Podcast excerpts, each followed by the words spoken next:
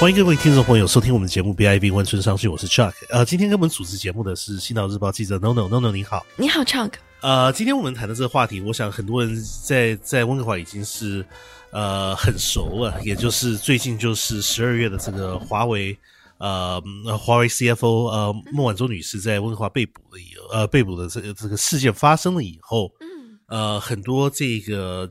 中国政府或者是中国的民间消费者对。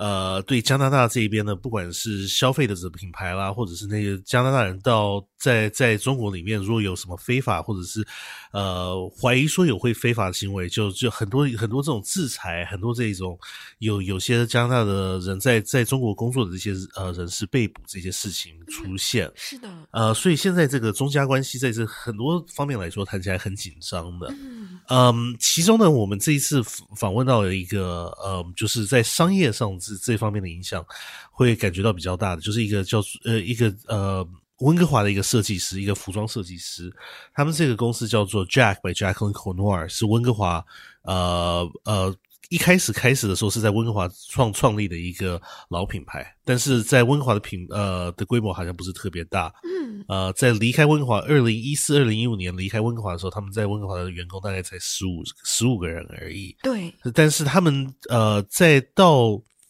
中国市场去发展，他们是去杭州发展的。杭州当时在发展这一个服装的这一个呃国际服装平台城，这这这这个这个构想，他们他们做起来了以后，他们把这个温哥华的设计师的公司请过去，嗯，而且他们人工特别多，对他们现在就是在这短短的数年之内，他们在中国已经开了一百多家店，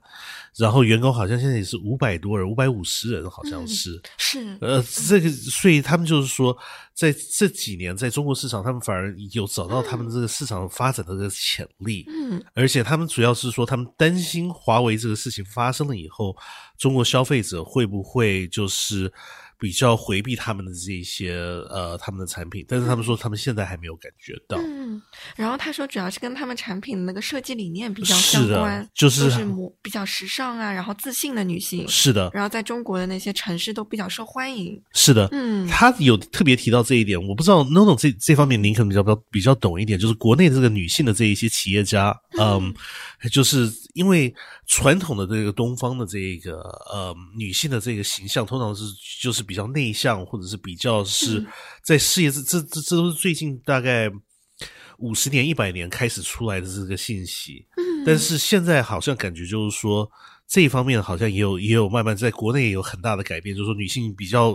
可能就是进一步走向现代化，就是自信的这一方面的这个这个路线，是吧？是的，以前时候的通常都比如说就是爸爸在外面打拼，妈妈在家里面照顾孩子。是的。然后最近的十年就发生了很大的一个变化，然后女性她会不停啊，然后现在就是在国内好像博士为主的女性。女性比较多，是的，嗯，所以像您说的这样子，他们这个 Jack by Jack and Corner 在这一方面的发展是，呃，市场的这个目标是打的很对的，对，而且他们价格定位也很对，是的，所以因为有这个市场存在，这女呃，这个中国的女性现在有进一步想想想在这一方面发，在在在这一方面的形象上上尽量发展，所以他们是这这个这个市场指向是特别呃有效的。另外一方面就是，呃，他们也提到说他们。不光是呃，他们本身很多这些加拿大品牌，现在说真的，以前在呃华为这个事情发生的时候，感觉会受到影响，但是最后好像影响好像还是不大。嗯，比如说加拿大鹅就是其中一个。对，因为当时我知道，记得呃，我当时记得就是说几个呃一个月前消息刚刚呃爆出来的时候。呃，很多人担心说加拿大鹅的这个呃，在在在中国市中国消费市场会不会受到严重影响？嗯，那个呃，国营的这个媒体中中国国营媒体这个环环球华报当时有提到，就是说呃，为什么呃为什么要买加拿大鹅这些东西？对，为我我为什么不抵制这一方面的产品？然后那个时候加拿大鹅在北京的分店也延迟，因此而那个延迟开开张。对他们这股票在多伦多的这个交易所也是大跌。对，呃，但是后来。呃，延了一个月了以后，加拿大鹅的这个主店还是在北京开张了。结果怎么样呢？结果还是有很多人排队。是我当时也是吓一跳，就是说当时以为说肯定会多多少少会生意会冷淡一点，对但是好像完全不是这么一回事。嗯，我跟这些有些消费呃，就是中国的这些消费者的这些消费业的这一些教授呢谈过，就是说他们认为就是说，呃，好像这一方面的。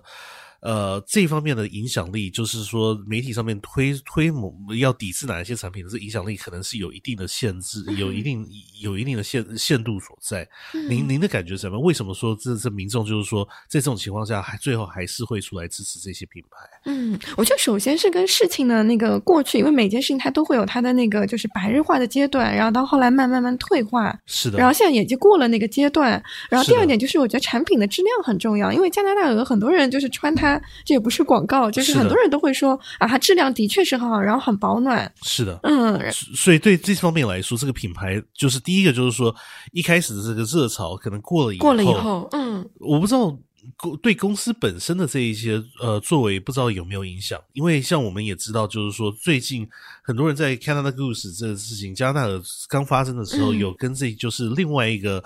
外国品牌在中国市场遇到的事情有有有一些比较，也就是意大利的有名的设计呃服装公司 D N G 对，Dolce Gabbana，嗯，Dolce Gabbana 这个就是在在几个月前的时候，在在欧洲开始推推开了一个这个新的一个对中国市场的这一个呃宣传，但是宣传的非常失败。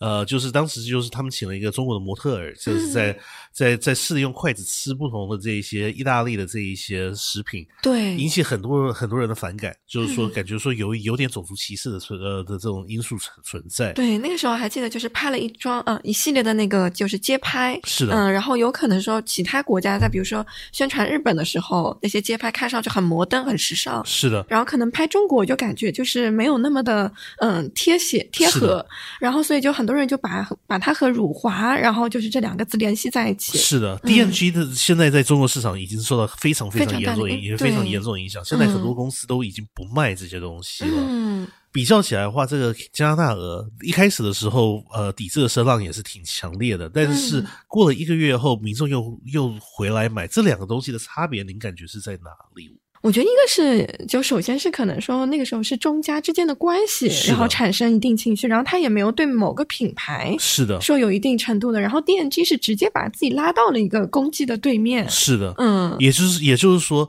N G 本身的公司的作为造成了市场，造成了市场对。呃，而这个加拿大的很多东西都是公司本身没有做什么东西，主要是名字上面有一个加拿大，中加关系紧张了以后，一开始有这个热潮在，但是之后过一阵子了以后，可能民众就就就可能就是了解，就是说这是中加政府之间的这个纠纷，嗯，对这是他私人品牌来说是说真的有点说是很冤枉，有点无辜的，对，所以是。产品好，他们还是会继续的支持下去，感觉就是这个样子。对，然后就其实消费者还是很理性的。是的，嗯，所以我们这这这边可以看得出来，就是说中加关系现在政治上的的的紧张，在经济上面来说，呃，消费者这些习惯啦，还有还有这一些支持加拿大产品的这些习惯上面，绝大部分来说还没有太大的影响。对，可能最以后要注意观察，就是说，如果政政府关系如果真的持续恶化的话，如果如果。两方对对对方的这个贸易正式制裁的话，可能这方面的影响会稍微大一点。就是说，如果政府说你的某些东西不能进口或者限制进口，那样子的话，影响到加拿大的这个商业会比较多一点。但是在消费者私人方面来说的话，目前影响力是不大的。嗯，好的，我们这个节目就我们就今天先谈到这边。不知道各位朋友们对这个就是加拿大鹅，还有这个温华加拿大的公司在中国的发展这一些受到华为事件的影响的这个看法有？怎么样？呃，您可以发 email 给我们，我们 email 地址是 c c h i a n g at b i v dot com，那是 c c h i a n g at b i v dot com。好的，我们下星期再会。